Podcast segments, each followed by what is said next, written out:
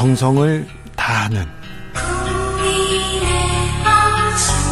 국민의 방송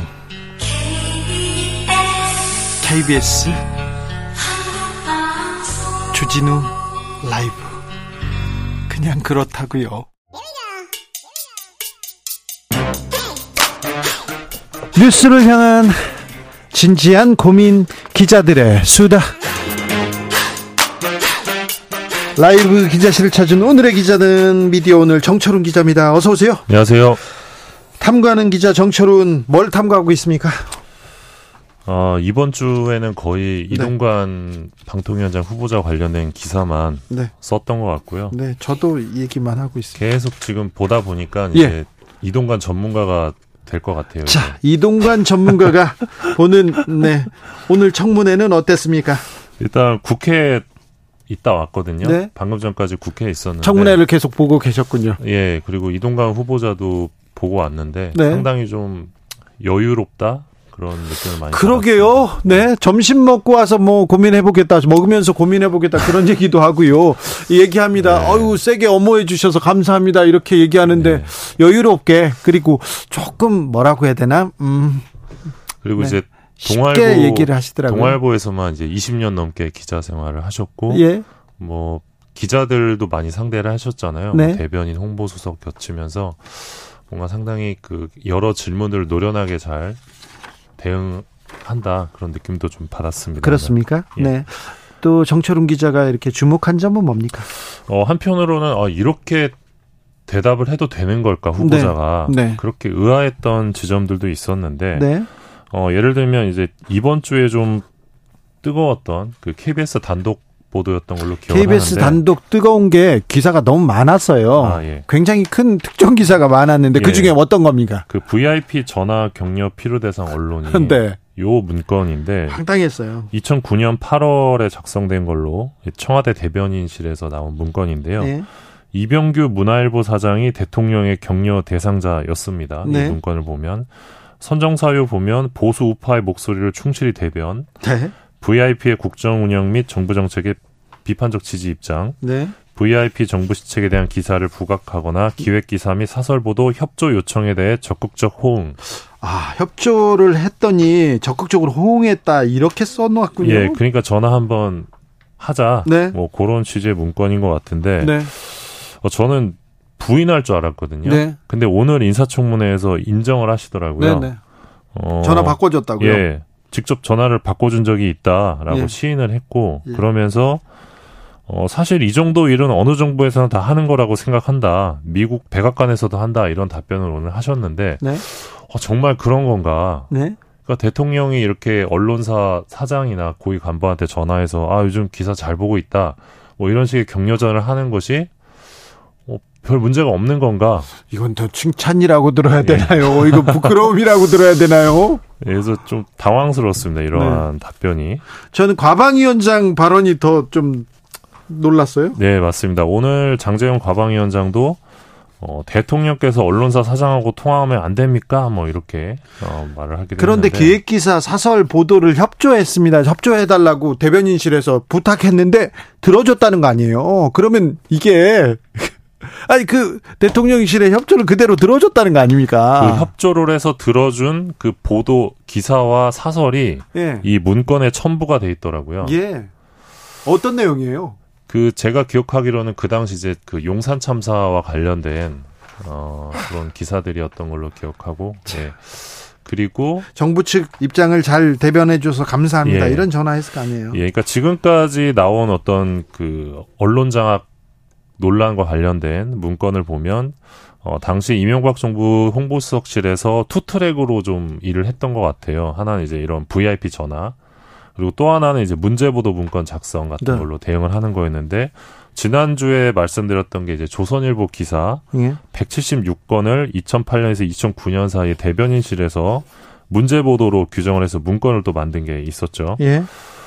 어, 여기에 대해서도 그 후보자가 입장을 이번에 밝혔는데, 어, 문제 보도라는 표현은 통상적으로 우리가 주목해야 되는 보도라는 의미다. 이렇게 답변을 했고요. 문제가 어떻게 주목으로 바꿉니까? 문제하고 어떻게 주목하고 같은 단어죠? 그리고 이제 모니터만 했을 뿐이다. 네. 그러면서 이제 이 문제 보도에 언급된 어, 기사나 칼럼에 대해서 추가적인 조치는 없었다는 취지로 이제 답변을 했었고요. 그러면서 적절하게 우호적 보도가 나오도록 노력하는 것은 홍보 라인에 있는 사람의 기본 책무다. 또 이런 답변을 하기도 했습니다. 예. 이게 사실 뭐 틀린 말은 아니죠. 홍보 라인에 있으면 당연히 이렇게 노력하는 건 맞는데 관건은 어, 선을 넘느냐 넘지 않느냐의 부분인데 네. 이게 그게 국민들이 바라볼 때 어, 적절하느냐 그 대목인 거죠. 그러니까 예를 들면 2008년에 이동관 대변인 당시 대변인이 그 국민일보 편집국장한테 전화를 하잖아요. 네. 그래서 본인과 관련된 불리한 기사에 대해서 이게 일종의 청탁석 발언을 하- 했다는 비판이 나왔었는데 네. 뭐 원래 알고 있던 뭐 알던 기자다 그러면서 어 자기는 어떤 외압을 행사한 적이 결, 결코 없고 결과적으로 그 기사가 나가지 않았느냐 뭐 이런 주장을 하는데 그러면 그 당시 전화를 해- 청와대 대변인의 입장에서 전화를 해서 기사가 안 나가 또 안 나가게 해달라는 식으로 말했던 거는 문제가 없는 건가 그런 네. 생각도 들고 그렇죠.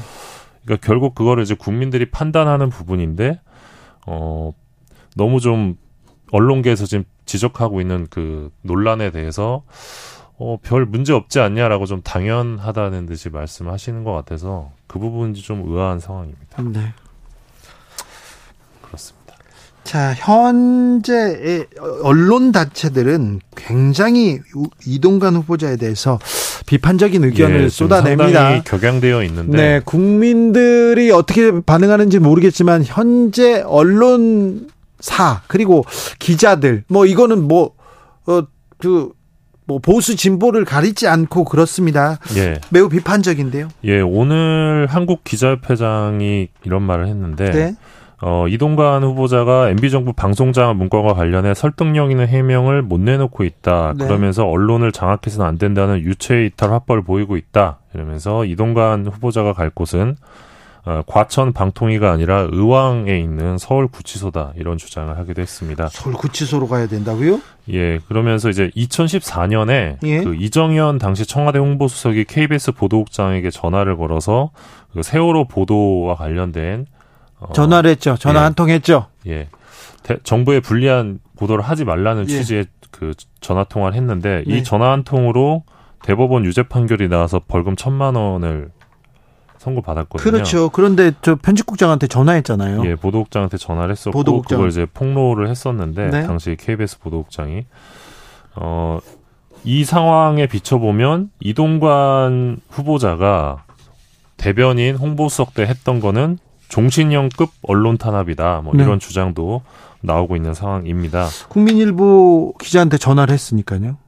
그것뿐만이 아니고 이제 지금까지 문건도 드러난- 만들어졌고. 예. 그리고 이제 2017년에 또 검찰 수사 보고서도 나왔잖아요. 예, 예. 그 국정원이 2010년에 MBC 정상화 문건을 작성했던 거는 홍보수석실의 어떤 지시나 요청 사항에 의해서 만든 것이다. 네. 그 당시 홍보수석이 이제 이동관 후보자였기 때문에 여기에 대해서도 이동관 후보자가 오늘 청문회에서 입장을 냈는데 예. 그 당시 수사 보고서라는 게 어, 어, 기, 기자로 치면 취재 계획서다 일종의. 아 그래요? 예. 취재 계획서인데 실제로 입증 입증된 것은 없지 않느냐 이런 취지로 또 답변을 하셨습니다. 입증이 됐는데요. 됐는데 기소를 하지 않았던 거는 공소시효와 문제가 관계가 있는 건데 또 이렇게 이렇게 예, 그래서 이제 해명하시네요. 예. 그래서 이제 이동관 후보자는 그저 운이 좋았을 뿐이다. 공소시효가 남아 있었다면 그가 갈 곳은 감옥이었다. 이런 주장도 언론계에서 나오고 있는 상황입니다. 네. 언론계에서 매우 걱정합니다. 네. 그 이동관 후보자는 뭐라고 합니까? 감옥에 가야 된다는 입장에 대해서요. 네, 네 그런 얘기에 대해서는 얘기를 안 했었고요. 네. 네. 특별히 입장을 들은 적은 없고요. 그 아까 말씀하신 것처럼 사퇴 의향이 있느냐 네. 이런 질의가 오전에 있었는데 어, 점심 먹으면서 생각해 보시겠다고 답변을 해서 그 네. 답변 태도에 대해서도 그 야당 의원들의 질타가 있었습니다. 네. 점심 먹고 와가지고 네 그냥 얘기하고 있죠. 어모 사격 세게 해주셔서 감사합니다. 특별히 인상 깊습니다. 점심 드시고 오신 다음에 답변을 하셨거든요. 그 질의에 아, 대해서. 그랬어요? 예, 질의 답변하셨는데 자기가 혼자 이렇게 결정할 수 있는 사안이 아니다. 또, 예. 네, 그리고 사퇴를 해야 되는 사안이 있으면 그때 사퇴하겠다라는 취지로 말씀하셨습니다. 사퇴할 사안이 없다는 거죠. 네. 네. 마지막으로 만나볼 이야기는요? 예, 기자협회보가 기자들 대상으로 가장 불신하는 언론사를 조사를 했는데요. 네. 조선일보가 3년 연속 압도적인 1위를 기록했습니다. 네. 어, 기자협회보가 2021년부터 불신하는 언론사 문항을 신설했거든요. 네. 그러니까 문항을 만들고 나서 지금 3년 연속 1위인 겁니다. 네.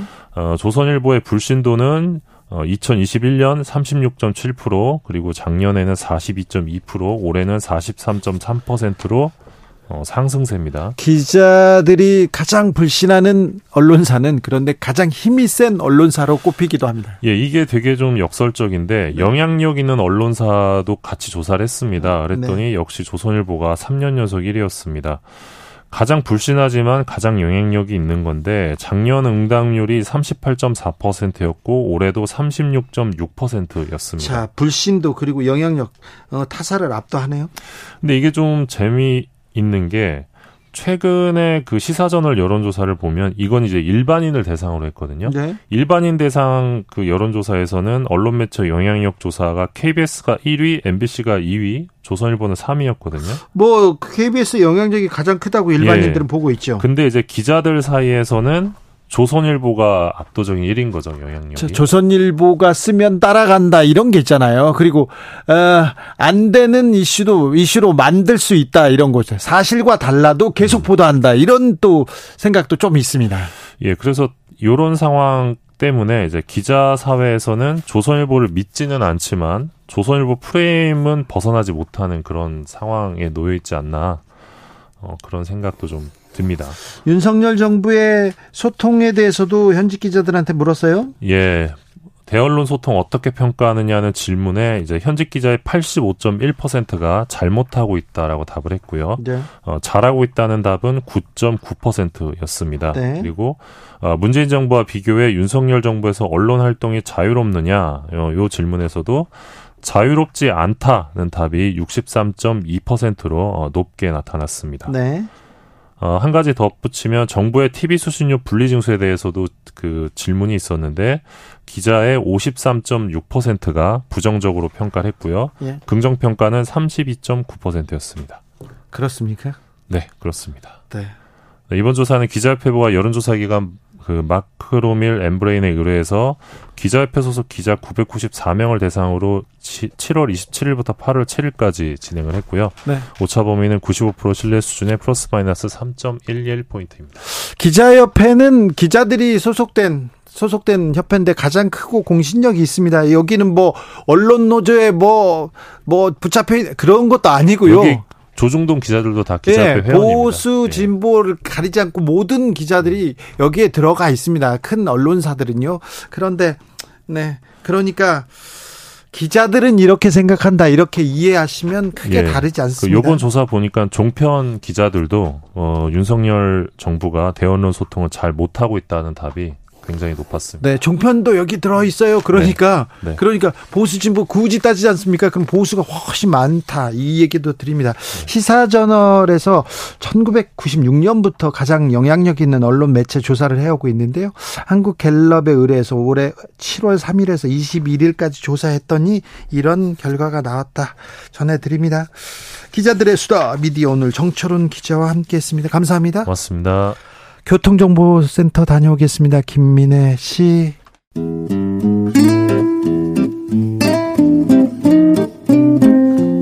영화에 막이 오르고 현실의 불은 꺼져야 합니다. 영화보다 더 영화 같은 현실 시작합니다.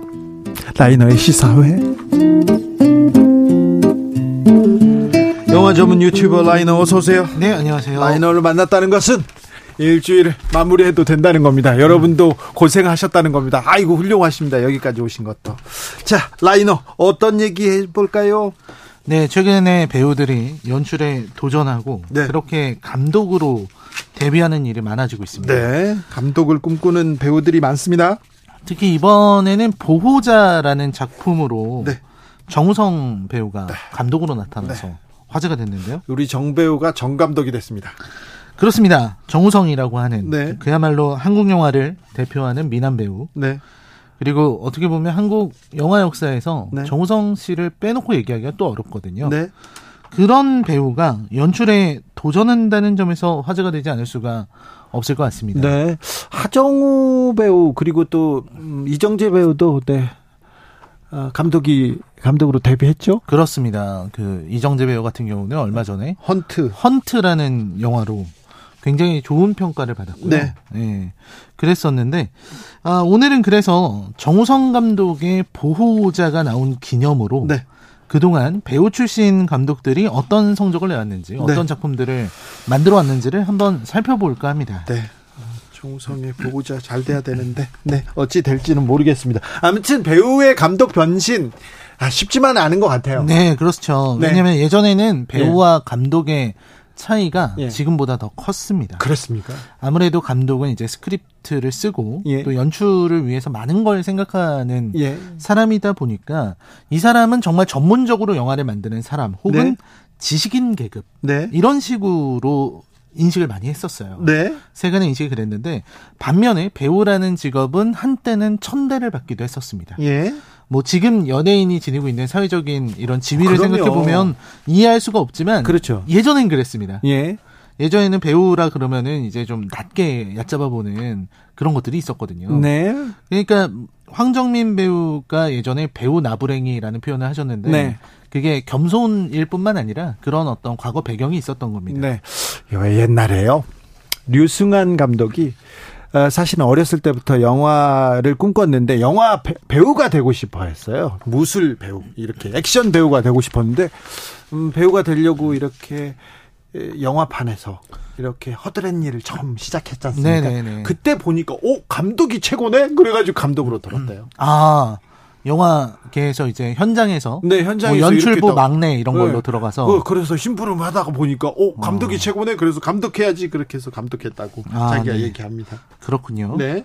그렇습니다. 네. 그래서 지금은 이제 배우들은 성공하면은 물론 슈퍼스타가 되지만 성공 지금도 안 해도 그냥 뭐 잘 살아요. 아, 그래도 뭐 아, 배우들의 길이 또 험난한 네. 일들이 또 있습니다. 그런데요. 근데 그리고 또 이제 아까도 말씀드렸던 것처럼 배우가 감독을 하게 되면요. 네. 좀 무시하는 경향이 좀 있어요. 아 그래요? 왜냐면 영화를 많이 찍고 뭐 연기도 많이 하는데 왠지 모르게 배우들은 연출을 모를 것이다. 이런 생각들을 사람들이 하는 모양입니다. 그래서 이런 어떤 전공이 아니기 때문에 연출 전공이 아니기 때문에 네. 그런 의문을 좀 표현을 하는 거죠. 그렇게 보는 또 시각도 있어요. 네. 그렇게 보는 평론가들도 좀 많고요. 많죠. 근데 네. 배우들이 감독을 할 때 나올 수 있는 장점은 분명히 있습니다. 예. 이게 뭐냐면 배우들은 많은 작품에 출연하기 때문에 그렇죠.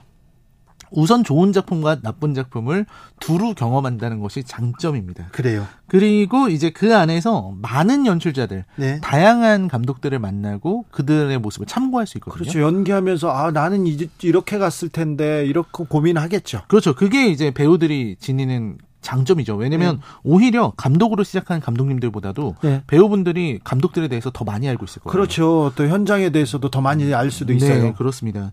그래서 굉장히 다양한 정보, 체험이 많다. 네. 이런 부분이고요. 네. 그리고 배우로서 이제 다른 배우들이 어떤 경우에 힘들어 하는지, 네. 어떻게 해야 배우들이 최선을 이끌어낼 수 있는지, 네. 이런 부분을 잘 알, 수- 알고 있고, 또 스스로 연기를 할 수 있다는 점도 굉장한 장점이죠. 예. 대신 단점들은 있습니다. 아무래도 어, 화면 연출이나 이런 미장센 이런 부분에서 약하다 이런 이런 면이 좀 있는 건 사실인데요. 네. 근데 그런 면에서 이게 세간의 시, 세간의 시선에 불과하다는 생각이 드는 게 바로 오늘 소개할 다른 좋은 배우들이 만든 감- 영화 때문입니다. 네. 배우가 영화를 만들었는데 배우가 감독이 됐는데 정말 명작이다. 이런 작품 네, 있습니다. 그런 감독 있습니다. 네. 그렇습니다. 첫 번째가 바로 말이 필요 없는 네. 클린트 이스트우드. 아, 이분은 이제 거장이라고 네, 거장이죠. 그 이제 감독으로서도 가장 평, 높게 평가받는 사람이라고 해야죠. 그렇습니다. 클린트 이스트우드를 빼놓고 얘기할 수가 없는데요. 네. 한때 클린트 이스트우드는 spaghetti western 장르에 주로 출연했던 spaghetti western요? 네, spaghetti western이라고 해서요. 네. 그 약간 이탈리아 사람들, 네. 이 세르지오 레오네 같은 네. 이런 감독들이 만든 서부. 서부, 영화. 네. 요거를 이제 spaghetti western 이렇게 초- 부르는데요. 초창기 약간 좀 약간 비하하는 발언이지. 그렇죠. 예. 정, 정통 서부극이 있고 예. 따로 있고 이제 이런 어떤 이민자들, 네. 이탈리아 이민자들이 만드는 이 서부극 장르가 있다. 이래서 spaghetti western이라 그랬는데 네. 거기의 주인공이 이제 클린트 이스트우드였습니다. 아, 그렇죠. 항상 서부극 하면은 네. 떠오르는 인물이 클린트 이스트우드이기도 했고요. 네. 그리고 이제 더티 해리 시리즈 요런 작품으로 인해서 굉장히 강력한 마초적인 이미지. 네. 요걸 가지고 있었던 배우가 클린트 이스트우드였거든요. 특정 장르에 이렇게 배우 주인공을 했지만 그래도 크게 평가받지는 못하는 그런 배우였습니다. 그런데 감독으로는 달라요. 그렇죠. 그래서 처음에는 사람들이 비웃었어요. 네. 클린트 이스트우드가 감, 감독하겠다. 예. 영화 만든다 그러니까 아니 그런 이상한 Italian western movie에 나오던 사람이 무슨 영화를 알아? 이러면서 사람들이 많이 비웃었습니다. 네. 근데 클린트 이스트우드는 그거를 완벽하게 보란 듯이 이겨낸 사람이라고 볼 수 있겠죠. 예. 그래서 특히 최고작이라고 할 수 있는 용서받지 못한 자라든지 네. 그랜 토리노, 네. 밀리언 달러 베이비 예. 이런 작품들은 그야말로 완벽한 수작이고요. 예. 진짜 흥행도 흥행인데 작품성이 굉장히 뛰어납니다. 아, 그렇습니까? 예, 그리고 그 안에 담겨 있는 메시지도 아주 깊고요. 예. 밀리언 달러 베이비 같은 경우는 대중성도 좀 같이 갖추고 있어서 네. 누가 봐도 감동을 받을 수 있는 네. 그런 이야기죠. 어, 특히 이제 클린트 이스트우드는 그랜 토리노 때도 그랬는데요. 네. 이 퇴역한 참전 군인 역할을 많이 해요.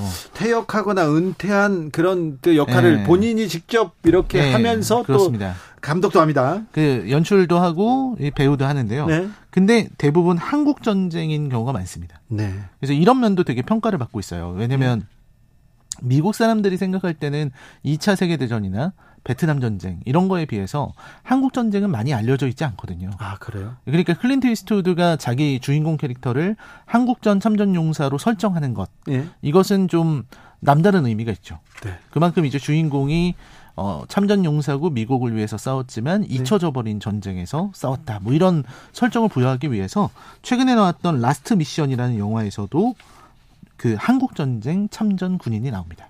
이 근데 어, 나이가 좀 많지 않나요, 지금? 90이죠. 그런데도 지금 현역으로 활동하고 막 그렇죠. 영화를 찍어요. 감독으로 하면서 주연 배우까지 해서 90인데 90 노인이 거기서 이제 그 마약을 운반하는 예. 그런 역할을 합니다. 아우 정말 가다가 가다가 이 고속도로에서 걸려요 경찰한테 그런데 이게 걸어가는데 뒤뚱뒤뚱 이게 허리, 노인 무게. 노인의 걸음이 네. 있죠. 노인 특유의 걸음, 엉거주춤한 걸음이 걸렸을. 때 그 표정 아, 진짜 연기 뛰어나죠. 근데 그 뛰어난 연기이기도 한데 그 세월이 준 흔적 때문에 네.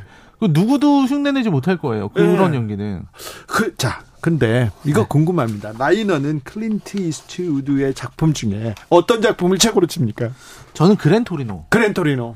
아, 그랜토리노의 엔딩에서 받았던 네. 그 충격. 물론 용서받지 못한 자가 이 영화 클린트 이스트우드의 영화 전체로 보면은 더 좋은 평가를 받는 것 같은데 네. 개인적으로는 그랜토리노를 최고로 생각하고 있습니다. 그렇습니까? 네. 자, 여러분한테 용서받지 못한 자, 그랜토리노, 그리고 또, 밀리언 달러 베이비, 베이비. 라스트 미션 다 추천합니다.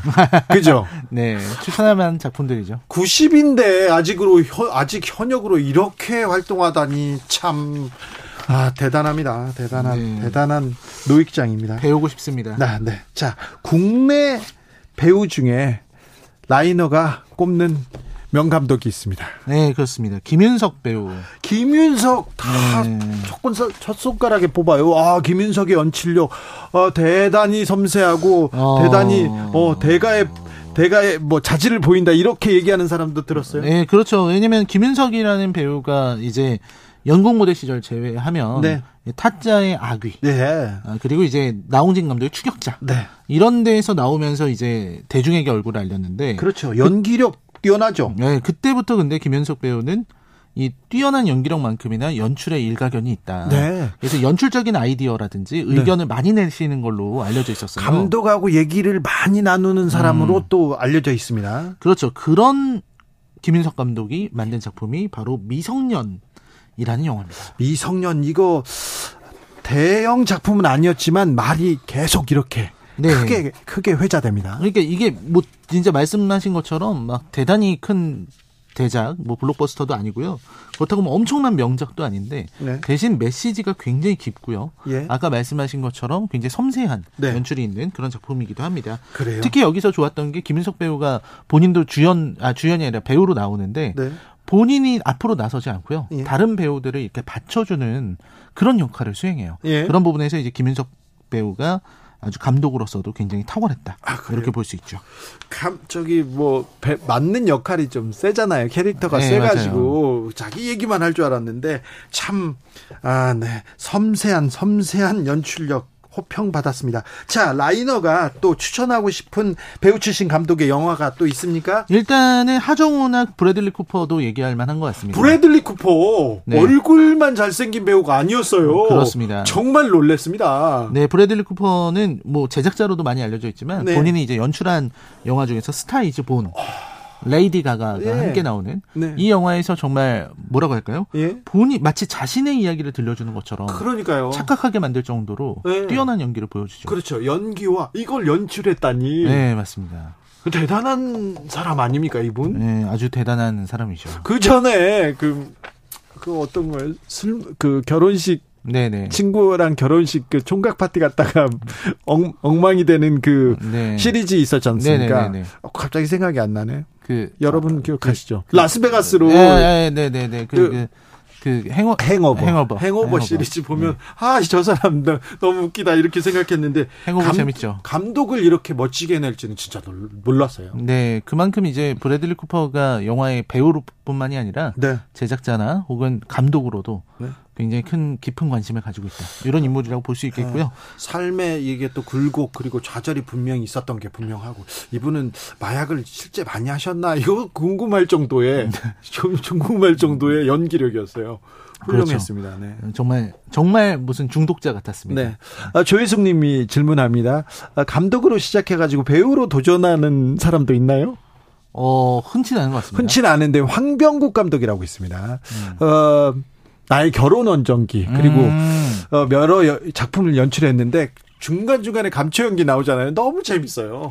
이 감독들이 자기 영화에 네. 출연하고 싶어 하시는 분들이 많이 있어요. 그래요. 쿠엔틴 타란티노 같은 경우는 자기 영화에 항상 나와서 아 그래요. 항상 죽습니다. 죽어요? 그래서 그분은 자기가 어떻게 죽을지를 항상 고민하죠. 아 그렇습니다. 이번은 이번 작품은 난 어떻게 죽을까? 네. 항상 다른 방법으로 네. 사망하시는 그런 분입니다. 아무튼 감독들이 감독이 까메오 출연도 많이 하잖아요. 이준익 네. 감독도 갑, 갑자기 한, 번- 한 컷씩 나오고요. 아, 그런 경우도 그렇죠. 있죠. 네, 황병국 감독 그 국선 변호사의 역할을 하는데 네. 아, 매우 매우 사실적이어가지고 아, 네, 저도 알고 있습니다. 국선 네. 변호사. 아 네. 그렇죠. 네. 다 알고 있는 그런 음. 작품이었어요. 아우 난 참 네, 류승환 감독님도 자주 나오시니까요. 네, 네, 요, 요즘은 좀 안 나오시네요. 네, 그분은 뭐 연기력이 그 연기력 괜찮았어요. 경주였던가요? 경주. 네. 네. 너무 웃겼어요. 자, 오늘도 잘 배웠습니다. 배우가 만든 영화 특집 라이너 오늘도 감사합니다. 네, 고맙습니다. 아, 어떤 영화 봐야죠, 주말에? 주말에 주말에 볼만한 영화요? 네. 그 어. 오펜하우머 뭐 좋습니까? 오펜하이머도 괜찮은데 네. 좀 많이 머리가 아픕니다. 아, 머리가 아파요. 네, 놀란 감독의 영화는 좀 어려운 게 좀 있죠. 알겠습니다. 네. 감사합니다. 아, 속보 말씀드립니다. 전남 담양군 호우경보 내려졌습니다. TV 라디오에 귀를 기울여서 아, 기상 상황 좀 체크해 주세요. 아, KBS 일라디오 같이 들으시면 됩니다. 아, 저는 내일 오후 5시 5분에 돌아오겠습니다.